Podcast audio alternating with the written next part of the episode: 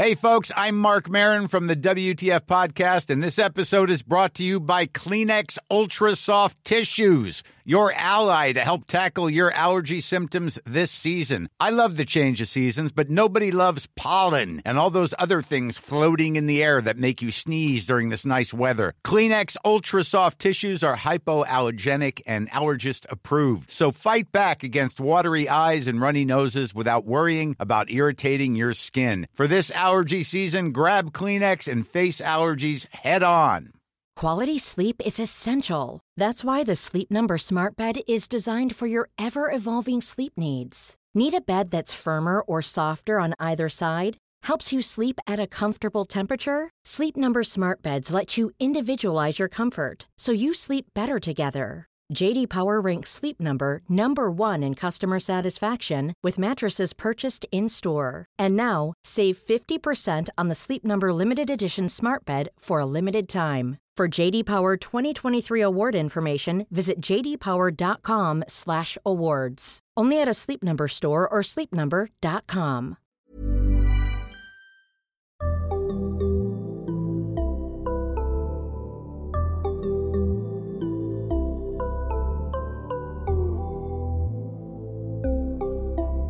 Barnpsykologerna. Hej och välkomna till Barnpsykologerna, en podd med Liv Sirski, Lars Klintvall och idag med Rebecka Grudin. Hej! Hej! Ehm, vi ska prata om forskning på ungdomar och barn. Mm. Ehm, kan, kan inte du först, först ska du få berätta vem du är och sen så ska vi prata om varför vi ska prata om det här ämnet. Mm. Eh, Jag heter Rebecka Gudin och jag är psykolog sen ja, kanske tio år eller något sånt där. Mm. Eh, Och sen är jag även Va? doktorand. Mer? Du har varit psykolog längre än mig. Ja, det kanske jag har. Ehm, 15 år tror jag. Oj, ja, jag är så gammal nu. det kan stämma. Men sen är jag också doktorand på Barn och ungdomspsykiatriskt forskningscentrum, BUP Stockholm Mm. och KI. Yes. Och berätta varför du tänker att vi ska prata om, om, om liksom forskningsdesign. Ja, alltså det känns ju lite torrt då jämfört med andra ämnen. Men det känns också jätteviktigt. Eh, att jag ser det nästan som eh, kanske en chans till lite allmänbildning kring liksom, eh, behandlingsstudier med barn och unga. Och det eh, hoppas jag kan vara intressant för föräldrar eh, som kanske är intresserade av att någon gång vara med i en behandlingsstudie och få veta mer. Eh, så att man kan bli ännu mer involverad eh, och veta vad det är man säger ja till eller nej till. Um, och sen så förstår jag att det även är eh, andra yrkesverksamma som lyssnar på podden. Eh, och, och de är ju ofta remittenter till studier och då kan det vara intressant utifrån det att veta mer. Men för du, vi ska prata om på slutet din först stora forskningsstudie som du gör Mm, mm. på depression Ja. hos tonåringar. Ehm, så du har ju rekryterat jättemånga Ja. ungdomar. Ja. Tycker, liksom, tycker att det finns, har du sett ett behov hos dem? Liksom att de, att de behöver veta mer om forskningsdesign för de är bara med i studien. Behöver man veta hur designen, hur designen är bara för att du är med i en studie? Ja, ja men precis. Nej, men det kommer mycket frågor. Eh, vi har ju haft kontakt med mer än tusen intresserade familjer vid det här laget. Eh, och det kommer mycket frågor till mig som är koordinator. Alltså både inför, man undrar över vem får vara med, vem får inte vara med, varför då? Eh, väldigt rimliga frågor ofta. Eh, men också ehm, i en behandlingsstudie så lottas man ju till eh, antingen den intervention man vill testa eller en jämförelsegrupp. Och det är också en vanlig fråga som kan komma. Varför får man inte välja vilken behandling man ska gå i? Varför är det slumpen som avgör? Så det ställs, eh, ja men det kommer mycket intressanta frågor så jag tänker att det, man behöver veta lite om design och, och annat. Men just det där med slumpas tänker jag att vi ska prata om. Ehm, eller hur? För det är en sån konstig grej som, Ja. som nästan alltid i alla fall i forskningsstudier, Ja. i alla fall behandlingsstudier, görs. Ehm, ja men precis, det här begreppet då som, som du inte har sagt men som, som alla borde tänka som är att vi gör RCT-studier. Ja, Vad betyder det? precis. RCT står för randomiserad kontrollerad studie. Mm. Eh, Och randomisering är en sån här viktig del och det är det som är att lotta eller att det är slumpen som ska avgöra om en deltagare tilldelas den nya behandlingen eller eh, den behandlingen man vill jämföra mot som då kan vara eh, placebo eller till exempel väntelista eller en annan effektiv behandling. Eller vadå, van, vanlig behandling? Va, eller vanlig behandling. Ja, det finns, så det finns jättemånga, jättemånga saker man kan jämföra med. Men det vanliga är kanske det du säger då. Väntelista, vanlig vård eller placebo. Och Det är, ju off, det är vanligare när det är läkemedelsstudier. Man får testa ett nytt preparat och så testar man det mot ett sockerpiller. Som ser ut att vara som det vanliga preparatet. Eller det man vill testa. Men det behöver inte vara bara att man kan vara i två grupper, eller hur? Det kan vara tre grupper, eller fyra eller fem. precis. Eller... Jo, men så kan det verkligen vara. Två är det vanliga. Eh, så att man har experiment, experimentella gruppen, experimentgruppen och eh, kontrollgruppen. Men man kan alltså ha fler grupper. I vår studie har, man, har vi faktiskt tre grupper. Så då kan vi testa och lära oss om flera saker samtidigt. Men vadå, den här frågan som du brukar få varför kan man inte bara få välja? Ja, bättre. nej men exakt. För det vill man ju egentligen säga. Klart att man väl egentligen vill ge ungdomen då, som det är i vårt fall, den behandling som de själv föredrar. Men eh, det, det ska, alla deltagare ska ha lika stor chans att hamna i någon av de här grupperna som ingår i studien. Och det ska vara liksom slumpen som avgör. Så att det inte blir så till exempel att ehm, den nya behandling, i den nya behandlingen så hamnar alla med till exempel lättare problem vid start. Och då kanske det är lättare att visa att den funkar. Utan det ska, det ska vara liksom slumpen som avgör. Är det tydligt? Eller? Ja men precis, vad skulle kunna hända då om man lät folk välja? Ja, alltså massa grejer egentligen. Alltså till exempel så kanske mm, alla vill ha den nya behandlingen. Och vi måste ju ha ungefär lika många i båda grupperna. Om jag nu pratar om två. Mm. Ny behandling och mot, mot eh, kontrollgruppen. Mm.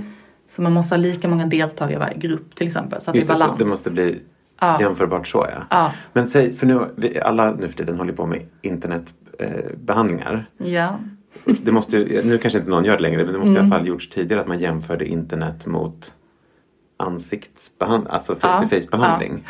Jag vet inte vad hade hänt om folk hade fått välja då. Det hade typ så här, alla innerstadsungar hade hamnat i face to face. mm, men det Medan också... de som bor långt bort hade valt internet. Ja, men så skulle det kunna vara. Och då är det ju inte slumpmässigt utan då är det geografiskt avstånd som avgör. Och då Ja. kommer man ju kanske inte framför allt få ett resultat som avspeglar hur bra behandlingarna är utan som säger någonting om hur går det för en beroende på om man bor i en stad eller på landet. Just det, så om det blir en skillnad Ja, så tror man att ah, det var, internet är mycket bättre än face to face. Men det var det inte. Det var innerstadsungarna klarade sig bättre. precis. de Det kan ju vara så. Eller de som har lätt att ta sig till en mottagning vars föräldrar har till exempel god ekonomi. De valde face to face. Medan de som har svårt att ta sig, som har föräldrar med mindre pengar, de hamnar i den andra gruppen. Just det. Så man vill ju att alla andra faktorer som vi nu har nämnt då exempel på spelar, de fördelas lika liksom i de här två grupperna. Just det. Det kan man ju inte vara helt säker på men man försöker ändå ha tillräckligt stort antal så att det inte är ja, eh, andra faktorer som spelar roll liksom, för resultatet. Mm. Du, innan vi började spela in Mm. så sa du också det här begreppet blindning. Ja, Vem är det som är blind och varför? Ja, precis. Nej, men, det är blindning eller maskering Eh, kan man, kan man också stöta på. Det handlar om, i typfallet i behandlingsstudier så är de som följer upp hur eh, patienten mår. De är blinda för vilken grupp som den här ungdomen har gått i. Mm. Så man är blind för allokeringen som det heter. Alltså vilken grupp man har tilldelats. Det är massa krångliga ord. Alltså vänta, vänta. Så, man har gått sin behandlingsstudie Mm. tio veckor eller vad det brukar vara för någonting. Och så, för det är tio veckor. Ja. det är Ehm, det, är väl, det är alltid tio veckor. Ja, det är, det är tio veckor poppis. Det är tio veckor poppis. Mm. Ehm, och sen efteråt så blir man intervjuad av någon typ psykolog som Mm. frågar om hur man mår. Precis. Och vad sa du? Då vet den intervjuaren vet inte eh, vilken behandling som man har gått i. Precis, exakt. Exakt så. Så man är, man är blind för det. Just det. Behandlingsbetingelse. Men det är ju jättekonstigt för om man ska prata med någon om den behandling den precis har fått då kommer ju ungdomen att säga Ja, och det var så bra med internetbehandling. Ja, och då vet ju intervjuaren plötsligt. det. Det. Exakt. Nej, men, så det, det, det som den här intervjuaren följer upp det är ju symptom ofta. Alltså, vi håller på med tonårsdepression så då följer man upp hur mår du nu jämfört med när vi såg dig första gången. Eh, och då säger man också så här Ops, ops, ops, kom ihåg nu att hålla hemligt för mig vilken behandling du har fått. Så säg inte ord som internet, kapitel, ja så ger man några Om det var det behandlingen han hade. Om det var det behandling, eller vad det nu, alltså, och då, vi har till och med, vi har liksom en liten prompt-skylt så vi lägger på bordet. Eh, Så att de ser shh, liksom, eh, håll nu hemligt, gör ert bästa för att hålla hemligt. Och så står det några ord som de då inte får säga. För vad skulle hända om intervjuaren inte var blind? Nej, men då, då kan, eh, det som kan hända då är ju, säg vi är människor och vi har ju våra hypoteser och idéer om vilken behandling som vi tror mest på. Och då kan man liksom eh, råka bedöma utifrån den, för, liksom, den hypotesen man själv har. Så om man då träffar någon som har gått i, vi säger face to face, alltså har träffat en till exempel psykolog live, kanske man tror mer på den än den här andra gruppen som internetbehandling. Och om man då hör det, då färgar det liksom hur man bedömer måendet. Då tycker man kanske att alla som gått i face to face, om det är nu det man tror, mår lite bättre. Just det. Och det, det där är ju svårt, det där är vi ofta omedvetna. Vi kanske inte ens vet om våra hypoteser men det kan ändå färga vår bedömning av det som en ungdom säger. Men för det här är ju ungdomen kan inte vara blind för vilken behandling den har fått. Man vet om man träffade en psykolog face to face eller inte. Ja men exakt, precis. Nej, men så att när det gäller liksom behandlingsstudier, eh, alltså studier av psykoterapi eller psykologisk behandling, då är det oftast enkelblindade. Så det vanligaste då är att den där intervjuaren som följer upp hur man mår, det är den som är blind. Just det. Men ungdomen och familjen vet normalt sett vilken grupp de går i. För om, för om det hade varit en, hur hade det varit om det var en typ en läkemedelsstudie? Ja men då går det att ha en dubbelblindad studie. Så då kan, då kan både familjen eller patienten eh, och eh, intervjuaren vara blinda. För att man, man ser liksom inte skill man kan inte veta om man fått ett sockerpiller eller ett aktivt, ett piller med aktiv substans. Just det. Om man inte får någon biverkning. Det här är en hel diskussion. Ja men exakt, det där, det där är precis. Så att ibland när man upplever mer biverkningar då gissar man att man har aktiv substans. Men man kan också uppleva mer biverkningar om man tror man fått aktiv substans fast man fått sockerpiller. Men ja, det där är också en... Nej men det är en hel grej till exempel med i eh, när man ska göra studier på, vad heter det när man får nålar? Ja just det, akupunktur. Akupunktur. Ja. Att de har utvecklat fake akupunktur. Ja. Så folk tror att de har fått akupunktur Ja. men nålen går inte in i huden Ja. och såna grejer. Sham eller vad det heter. Just det. Och man kan göra, ja precis, läk, även kirurgi kan man ju göra med placebokontroll. Så man söver patienten men man gör inget ingrepp. Mm. Fast det ser efteråt ut som att man fick ett ingrepp. Man har väl gjort något, skurit upp någonstans. Och det här gör man för att man tänker att det ändå är väldigt, väldigt viktigt. Förväntanseffekter, alltså spelar jättestor roll på eh, mående och symptom och ja, hur vi bedömer symptom. Men det kommer vi inte riktigt åt med psykologisk behandling. Vi vet inte om våra effekter är delvis förväntanseffekter. Nej, men så är det ju. Liksom, att det, det är svårt att blinda. Man kan blinda, man kan egentligen blinda jätte... Alltså, nej, vi kan inte riktigt blinda de som tar emot behandlingen. Eh, det finns exempel på där man har gjort det. Eh, men det är ovanligt. Så att vissa tycker inte att man ska kalla eh, psykologiska behandlingsstudier för RCT. Utan delvis kontrollerade studier. Mm. Men man kan också blinda statistiken till exempel. Det kan man göra i en eh, behandlingsstudie. Så att den som gör analyserna sen inte vet. Jag vet bara att det är två olika grupper men jag vet inte vilka av grupperna vi, som... nej, ja. precis. Okej. Så allt man kan blinda ska man blinda. Det är bra. Men det här som du sa nu med vad man får kalla vad och så. Mm. Varför är det här så himla viktigt då? Liksom det här kopplingen till evidensbegreppet och sådär. Kan du inte berätta lite om det? Ja, alltså lite mer brett sådär. Nej men det är ju jätteviktigt att vi utvecklar och ger barn behandlingar som vi vet funkar. Eh, och det har inte alltid och är inte så alltid utan eh, så det är jätteviktigt att göra sådana här supersystematiska studier så att vi vet mer om vad hjälper flest. Och det man helst vill veta är också vad hjälper varje enskild individ. Vad är bäst för varje enskild individ egentligen. Mm. Men det kan gå inte att veta innan man har fått behandlingen om, det kommer hjälpa en enskild individ. Nej, det, det är svårt att veta. Fast det finns ju, nu pratar vi om RCT och då tar man reda på är den här behandlingen hjälpsam eller inte? Är den fungerande eller inte för den stora gruppen?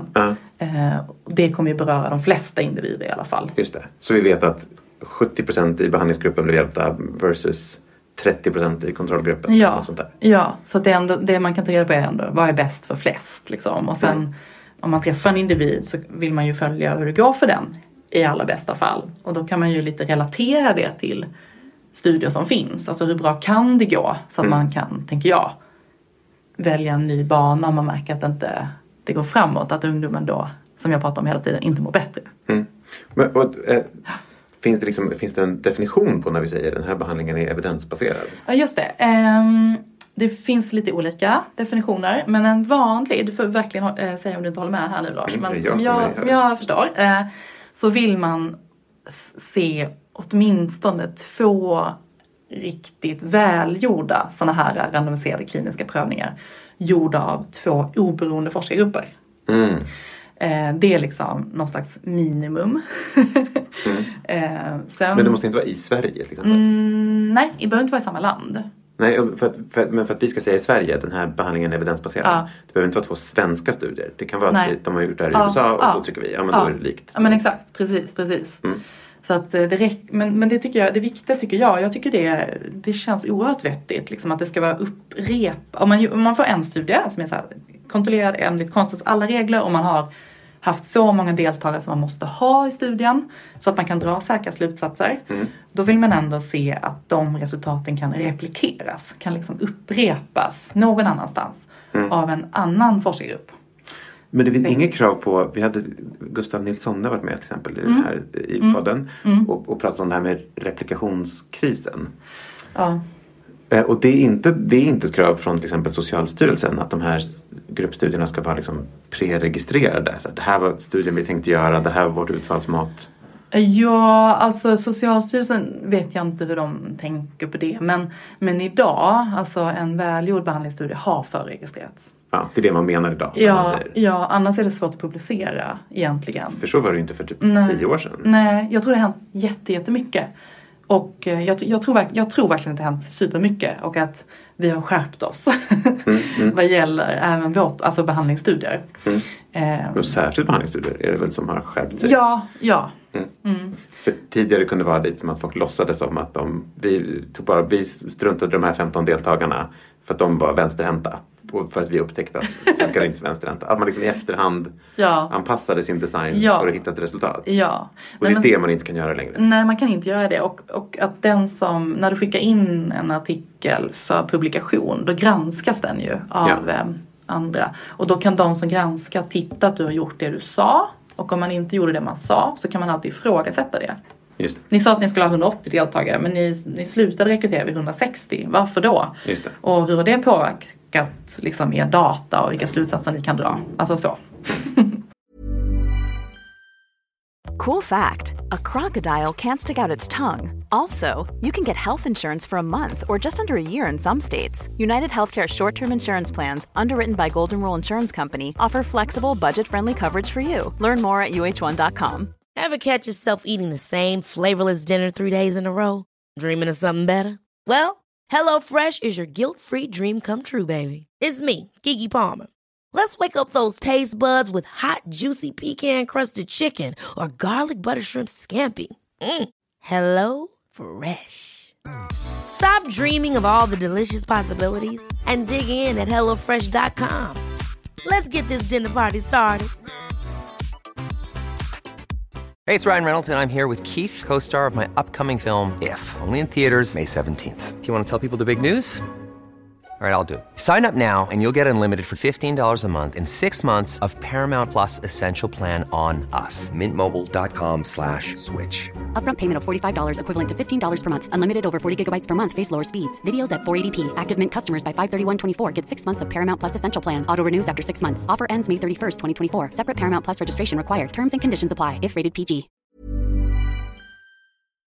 Eh, Det här låter ju väldigt bra, Rebecka. Mm. Alla vill vara med i en studie. man, får, man vill vara med i en studie, tänker jag, om man blir erbjuden en. För att man får tillgång till liksom nyare behandling och extra uppmärksamhet och blir jättenoga uppföljd. Och, Eller hur? Och vi, Mm. Ja. Ofta vid avslut blir man ju remitterad vidare Ja, av någon som är väldigt engagerad. ja precis. Jo men så är det lite. Det finns ju massa fördelar. Mm. Men kan du, kan du säga lite någonting om ändå vad som är, inte nackdelar, men vad som kan krångla till det för deltagare när de är med i studier? Mm. Som kan vara bra att man vet om. Ja, precis. Alltså krångla till. Det jag tänker på spontant är nog det här att det är väldigt mycket formulär att fylla i. Mm. Det är det alltid i alla studier. Ja, det får man nog säga. Alltså det är inte alltid man använder just formulär men oftast är det ju så. Ja. Och, så det är ju en skillnad mot vanlig vård. Att man kommer att få göra en extra insats Mm. ehm, i form av de här väldigt noggranna uppföljningarna. Mm. Och det tar ju men en del tid och det kan vara ganska tråkigt Mm. Ehm, Så det brukar jag vara jätteärlig med. Så att man åtminstone kan tänka igenom det ett varv Mm. eh, vid start när man har anmält intresse om de vill gå vidare. Vem är det som ska fylla i de här formulären? Eh, I, I vårt fall så är det både ungdomarna, de är 13 till 17, så det är självskattning, men också föräldraskattning Mm.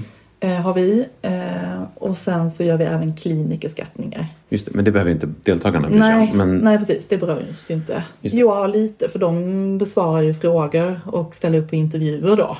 Och sen så skattar, Och sen skattar del, en- klinikerna utifrån det. Ja. Men det skulle också kunna vara typ lärare Ja. som måste svara på frågor. Ja, så kan det vara. Så har jag det, eller det vet jag att en, en eh, vän som doktorerar, Ida Mälarstig, eh, de forskar ju på ungdomar som fastnat i missbruk och gängkriminalitet. Där Mm. har de lärare som följer upp eh, hur det går i skolan till exempel. Men precis som du säger, jag tycker också att man hört det ofta att det här med att det är så Mm. många frågor. Varför kan ni inte bara fråga, är du deprimerad, ja eller nej? Färdigt. Ja, precis. Nej, men eh, det ökar ju eh, tillförlitligheten i resultaten att samla in på många olika sätt. Mm. Eh, Men också att man vill veta många olika saker när man Mm. nu liksom besvärar de här familjerna med en studie. Nej men vadå, om du gör en studie på depression, Ja. varför ska du mäta någonting annat än depression? Men alltså, symptom är en sak. Liksom. Eh, blir du mindre deprimerad av den här behandlingsstudien? Mm. En annan sak som är viktig att veta det är ju om den här behandlingen är trygg och säker. Eh, eller om den leder till biverkningar av något slag eller oönskade effekter. Det är Mm. jätteintressant. Men också just depression är ju väldigt eh, heterogent. Eh, man brukar också ha andra problem när man har depression som till exempel ångesttillstånd som social fobi. Så då vill man även se hur går det med de sakerna. Även om behandlingen liksom siktar på depressionen så skulle det kunna ha, ni skulle vara intresserade om det får andra liksom, effekter på andra kringliggande ja, problem. Exakt. Okej. Och det familjerna bryr sig om det är ju ofta så här, men tycker man att livet är bättre? Alltså är, hur är det med livskvaliteten? Eh, känns det mer värt att leva Mm. Just det. en depressionsbehandling? Just det, för man skulle kunna tänka sig, ja depressionen gick över men hon, hon, den här eh, ungdomen går ändå inte till skolan eller hon har inte fler kompisar Ja. eller håller inte på med meningsfulla aktiviteter. Nej men precis. Så det är också viktigt med funktion. Liksom, hur går det med ens förmåga att klara olika saker Just det. som man behöver klara i livet? Just det. Mm. Eh, Så där är det ju särskilt om man håller på med behandlingar för autism. Då, Ja. ju, då förväntar vi man ser nästan aldrig någon, någon effekt på autismen. Nej, just Det kanske man inte ens strävar efter utan då är det ju mer funktionsnivåer och liksom Ja, precis. livskvalitet som man vill ha effekt på. Ja. Okej, så man ställer många frågor av den anledningen för att Mm. man vill liksom se spridningseffekter och sånt. Men, men det är ju ganska vanligt att man frågar inte bara före och efter behandlingen utan att man också frågar under Ah, behandlingen. exakt. Alltså de här veckoskattningarna och sånt där. Ja, men precis. Som vi gör veckoskattningar dels för att följa hur det går med depressivitet och självmordstankar. Ja. Så av säkerhet, att vi ska kunna höra av oss om vi ser Mm. om det ser ut att bli mycket sämre. Eller om de har tankar på att ta sitt liv. Då Mm. behöver vi följa upp det. Inte efter behandlingen utan under hela det behandlingen. vill vi veta liksom hela, hur det går under behandlingen. Ja. Eh, sen hade vi, vi hade kunnat göra det under hela, hela behandlingstiden, som eller hela studietiden som är drygt ett år. Men det blir liksom för mycket. men det andra är ju att vi också vill ta reda på sånt som behandlingsmekanismer. Om de här behandlingarna funkar, varför? Mm. Eh, ändrar sig det som vi tänker ska ändra sig under Vad, skulle, vad skulle kunna vara ett exempel på det då? Det kanske jag inte kan gå in på jättemycket för då känns det att jag avslöjar liksom okej. själva behandlingen och vad den syftar till. Men, jag kan ge exempel från en annan. Mm. Jag var på en disputation i fredags som handlar om psykodynamisk terapi via internet. Mm. Och de kollade på emotionsreglering. Alltså förmåga att identifiera och stå ut och hantera starka känslor. Mm. Hur ökar det under behandlingens gång? För det tänkte man i det fallet ska påverka depression. Just det, och då, om det är så att det, att det är det som är mekanismen då borde den ändras först. Först blir man bättre Mm. på känsloreglering och sen går depressionen ner. Exakt. Om det är omvänd ordning då är det någonting annat som Ja, händer. exakt. Precis. Okej, var det så? Eh, ja, men det hade de visat. Men, Okej. men eh, ja, precis. Mm. Okej, och då måste man fråga jätteofta ja, för att man vill se vilken, vad händer först. Ja, och precis det du säger. Ja. Man måste liksom följa över tid. Eh, ja, hur det förändras och i vilken ordning förändras det. Ja, Mm. just det. Um, var det någonting mer du tänkte på som var liksom någonting som kan vara lite jobbigt? Utmanande eller jobbigt? Utmanande när man är deltagare eller när man anmäler, kanske Ja. här, så här, när man anmäler sig till en studie, vad kan bli jobbigt? då? Ja, nej men det jobbiga är ju att det alltid är ett urval. Att alla inte får vara med i en studie. Utan man anmäler intresse men sen behöver vi då ta reda på om den här studien passar eller inte. Mm. Och för att, för att avgöra det så har vi en, ett gäng inklusions och exklusionskriterier. Mm. Så sånt som måste vara uppfyllt för att man ska vara med och sånt som inte får vara uppfyllt eller får finnas. Men så i din studie så måste man vara deprimerad rimligtvis för att få vara med. Ja, precis. Man måste vara deprimerad. Ja. Och då måste typ kunna prata svenska. Ja, eftersom det är eftersom två av tre av våra behandlingar är via internet så behöver man kunna ta till sig eh, behandling skriftligen via svenska. Eh, så det är en jättebegränsning. Det betyder att och vi, vi behöver ju också att deras vårdnadshavare eh, förstår till på svenska. Mm, för de ska också läsa grejer. Ja. Och svara på frågor, just det. Precis, och gå en föräldrakurs. Just det. Mm. Okej, men om man, vad är den andra vändan då? Varför, när, när får man inte vara med? Även om man uppfyller de där kriterierna, vad skulle få en... Om man är för ung eller för gammal, för man brukar ha ålders, liksom man ska vara av en viss ålder. Mm. Ehm, och eh, om man i huvudsak har problem med något annat område än, i vart fall är det ju depression vi utvärderar. Ehm, så har man i synnerhet till exempel problem med missbruk. Mm. Eller att det som gör att man mår dåligt verkar vara att man just nu utsätts för massa våld. Mm. ja, det kan finnas många anledningar till att studien liksom inte passar. Mm. Är det för att du tror att inte behandlingen kommer funka för dem? Ja, vi tror då att det finns, det skulle vara oetiskt att ta in dem i vår, i studien. För Mm. det, vi till exempel inte hjälper till med missbruk. Med det som egentligen är problemet? Det är som egentliga Så problem. det är för att inte slösa bort deras tid? Ja, och undanhålla från annan Ja, men exakt. Ja, precis, Det är, ganska, alltså, det är ett, stort, det är ett liksom åtagande av en viss tid ändå att vara med i behandlingsstudier. Just det. Lite som att man inte vill att folk ska hålla på med, med ehm, eh, liksom dricka örtte när de har cancer. Inte för att det är farligt med örtte utan för Ja. att det riskerar att de gör, inte söker eh, evidensbaserad vård istället. Som de egentligen borde göra. Exakt. Ja, exakt. Så det är jätteviktigt att vi i de fallen så rekommenderar vi vad vi tror på skulle vara bättre för, Mm. för den här unge. Mm. Men får man vara, man måste vara deprimerad men får man vara hur deprimerad som helst?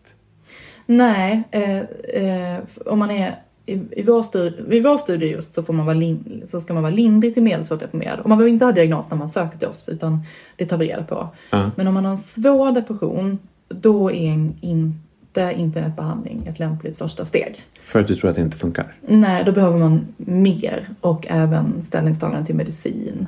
Mm. Så, att, och Så det är samma sak där, att ni, ni vill inte krocka med liksom, vård som de egentligen ska ha? Exakt. Och jag kan bara säga svårt att med, då är man, då är man verkligen jättepåverkad. Alltså då kanske man inte längre går till skolan alls, är hemma helt och hållet och har jättestarka tankar på att ta sitt liv och kanske till och med har försökt flera gånger. Är det något annat sånt där exklusionskriterium som du tänker? I just vår studie. Ja, eller som du tänker att folk måste veta om att, att det kan ställa till det? Ja, just det. Um, men det här med skol... ehm, vi har också eh, att man behöver klara av att gå i skolan eh, i viss grad. Så att man får ha, har vi definierat som upp till 30 procent, inget problem. Mm. Alltså en tredjedel av dagarna är man borta då ungefär. Mm. Ehm, eller så vi kan också sträcka oss upp till 50 procent halva tiden om det är så att man har gjort anpassningar som funkar. Varför har ni det kriteriet då? Um, jo, men för att om man, har, om, man är, om man är helt och hållet hemma från skolan eller ja, mer än 50 procent som vi har eh, tänkt. Då är det jätteviktigt att man utöver psykologisk behandling eventuellt då också jobbar i nära kontakt med skolan för att få skolan att funka så att, så att barnet kan gå tillbaka och få det stöd de behöver. Mm. Och vi i vår studie jobbar inte med skolan på det sättet.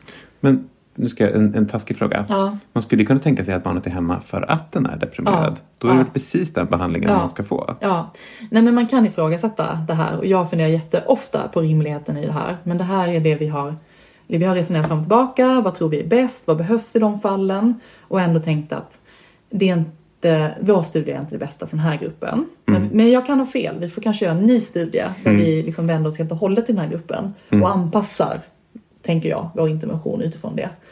Men det är det vi också har fått okej från Etikprövningsmyndigheten och behöver förhålla oss till och har följt. Mm. Men när man anmäler sig till en studie, då, Mm. de här kriterierna de är väl inte hemliga? Man kan ju ta reda på det här innan man anmäler sig. Ja. Vad som krävs. Så att Ja. man inte börjar, om man inte känner att man lägger massa tid på någonting Mm. men alltså man vet att man inte kommer kunna få vara med i Absolut. ändå. Ja, jo men det står på vår hemsida. Förutom då alla de här frågeformulären, för det är ju liksom att ni, ni frågar Mm. om saker till deltagarna. Vad, vad, vad tänker du om liksom sp- spontan, att, att, att deltagare liksom säger vad de tycker om, om de blir sura på att någonting är dåligt eller de... Det uppskattar jag jättemycket eh, och jag menar det att eh, eh, min lojalitet är med målgruppen, inte med liksom studien eller liksom interventionen utan jag vill att det vi gör ska spela roll för dem i slutändan. Så att har man feedback som förälder, tycker något är knasigt eller onödigt omständigt eller vad det nu kan vara på behandlingen, på formulär, på något vi gör, då är det jätte, jättehjälpsamt för oss. Vi lär oss ju hela tiden. Mm. Så, så det, det tycker jag, jag uppskattar det, tycker det är bra. Tror du det gäller alla forskare? Det vet jag inte. Nej, det gör det kanske inte. Jag vet inte. Jag, jo, jag tror de flesta uppskattar det. Det tror jag nog. Okej. Det måste man väl ändå säga. Nej, men du, du sa ju också innan vi började spela in det här med att, att det finns lite en, en rörelse mot att, att man vill involvera deltagare Mm. Ja. i studier. Ja. Eh, ja, men det är patientcentrering kan man väl kalla det. Att eh, patienter och deras liksom, närstående involveras i forskningen. Inte bara vad gäller behandlingsutveckling, för det har man ändå gjort ett tag, men även i planeringen av studien eller när man söker pengar. Alltså vilka frågor ska vi ställa? Ehm, eh, eh, hur, vilken design ska användas? Vilken kontrollgrupp känns okej? Alltså faktiskt i både utformandet och liksom planeringen av studien. Men då är det inte i form av individuella ungdomar som hör av sig till KI och säger jag tycker ni borde göra en studie på det här. Det låter inte helt realistiskt. Nej, alltså till exempel BUP där jag finns har eh, eh, BISAM, brukarinflytande samråd tror jag det heter. Men att det finns liksom representanter för brukare inom organisationen. Okej. Och de har vi vänt oss till när vi, eh, när vi tog fram själva behandlingsut, eh, behandlingen som vi utvärderar. Okej. Ehm, och de kan finnas med i fler steg i processen. Okej. Men också patientföreningar. Jag vet att jag har ju kollegor som jobbar med tvångssyndrom och där finns en väldigt stark patientförening. Mm. Och de har ganska mycket kontakt. Eh, Okej. Och det finns ju det för, alltså det finns attention och det finns Ja, precis. de här. precis. Ja. Ja. De är också ja, men, intresserade och jag vet att ja, mm, det var ett samarbete med dem. Mm. Och, det, och, det, och det är liksom uppskattat av forskare att man, att man har de kontakterna. Ja, ja Mm. det tror jag och att det, det påverkar liksom vad forskare väljer att göra och lägga, sina, lägga sin, sin tid på. Eh, sist och eh, viktigast. Ja. Du- För du rekryterar fortfarande deltagare Ja, men till vi din gör studie. det. Vi gör det. Eh, vi, så att vår studie utvärderar internetförmedlad eh, behandling med och utan behandlarstöd jämfört med vanlig vård. Mm. Och, och det är just vänder sig till tonåringar, 13 till 17, Som är deprimerade. som är deprimerade. Men som, man måste inte veta om ungdomen har diagnosen. Nej, precis. Eh, det räcker att eh, antingen eh, ja, men nå- någon vuxen som kommer i kontakt med ungdomen upplever det, eller ungdomen själv. Alltså vi kan ta emot intresseanmälan både från vårdnadshavare och ungdom. Eh, och sen ställer vi det, tar vi ställning till diagnos. Eh, Hur hittar man det här? Eh, gå in och läs på studienida.com. Jag har snickat ihop en eh, ful men förhoppningsvis ändå praktisk hemsida. Ja.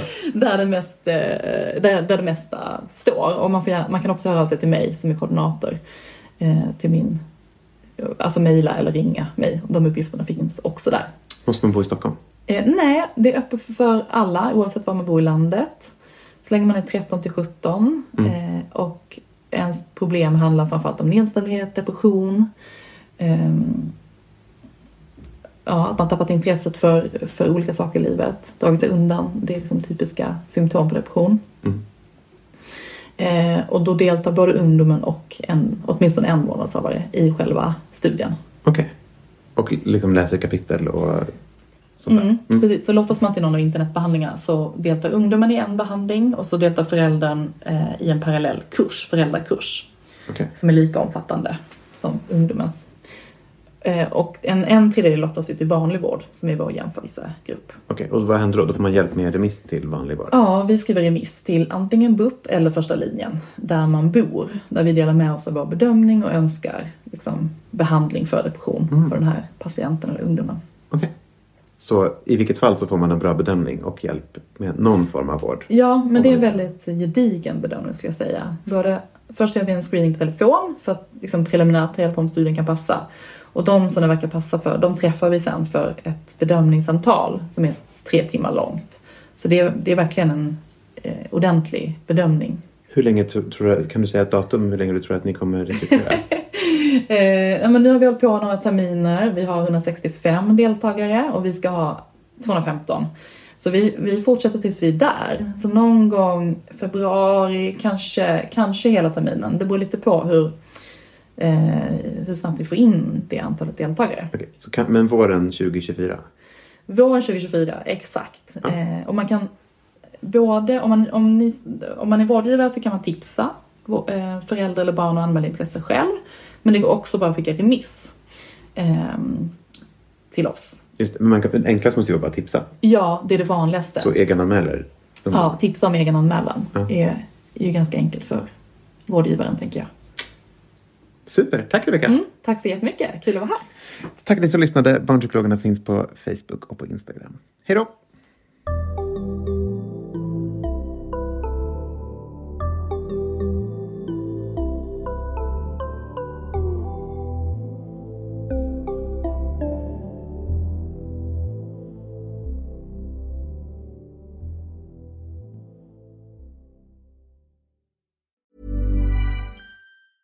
Even when we're on a budget, we still deserve nice things. Quince is a place to scoop up stunning high-end goods for 50 to 80% less than similar brands. They have buttery soft cashmere sweaters starting at $50, luxurious Italian leather bags, and so much more. Plus, Quince only works with factories that use safe, ethical, and responsible manufacturing. Get the high-end goods you'll love without the high price tag with Quince. Go to quince.com slash style for free shipping and 365-day returns. Imagine the softest sheets you've ever felt. Now imagine them getting even softer over time. That's what you'll feel with Bowl and Branch's organic cotton sheets. In a recent customer survey, 96% replied that Bowl and Branch sheets get softer with every wash. Start getting your best night's sleep in these sheets that get softer and softer for years to come. Try their sheets with a 30-night guarantee. Plus, get 15% off your first order at bowlandbranch.com. Code BUTTERY. Exclusions apply. See site for details.